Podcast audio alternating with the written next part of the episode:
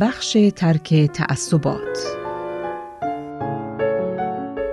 حضرت عبدالبها میفرمایند این کره خاکی یک وطن محسوب است و بنی آدم اعضای یک خانواده اند.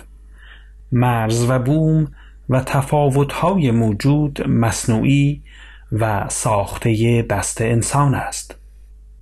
تعصب یعنی اعتقاد به انحصار حقیقت در یک آین خاص گاه آنچنان در زمیر انسانها ریشه دوانیده و تاروپود بافت اجتماع را فرا گرفته است که به زحمت می‌توان به پیاوردهای نکوهیده آن پی برد. کمتر کسی را می‌توان یافت که وجودش آری از تعصب باشد. فرد و اجتماع ممکن است هر دو قربانی انواع تعصب و همیت جاهلیه گردند مثل تعصبات نژادی، دینی، وطنی یا هر نوع دیگر. انسان از زیان ناشی از تعصب هنگامی آگاهی می‌یابد که خود به لحاظ پایبندی به نوعی از آن مورد سوء تفاهم اجحاف یا بیعدالتی قرار گرفته باشد.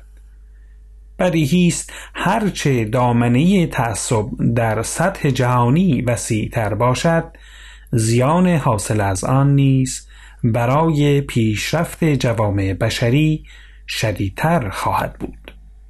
وجود تعصب اساساً تهدیدی برای استقرار صلح در جهان به شمار می رود بنا به بیان حضرت عبدالبها تمام جنگ ها و خونریزی ها در طول تاریخ بشر مستقیما از وجود تعصب ناشی شده است.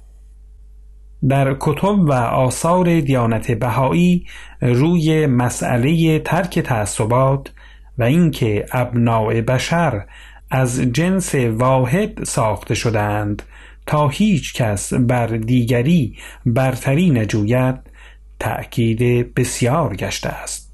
بنا به بیان حضرت بهاءالله مضمون این بیان به فارسی چنین است که آیا می‌دانید چرا ما شما را از خاک واحد خلق نموده ایم؟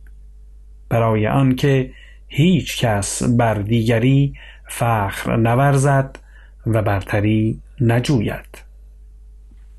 اطفال بدون تعصب به دنیا می آیند. لکن آن را در طول عمر از والدین و اجتماعی که در آن زندگی می کنند فرا می گیرند. آنچه مسلم است این است که بزرگسالان باید ترک تعصبات را پیشه خیش سازند و در صورت وجود شاعبه از آن در زمیر خود به ترک آن اقدام نمایند و اطفال خیش را جهانگرا جهانبین و آری از هر نوع تقلید و تعصب به بار آورند. نشان دادن تفاهم و ادای احترام به دیگران از جمله شرایط ضروری برای ایجاد صلح و همزیستی مسالمت آمیز است.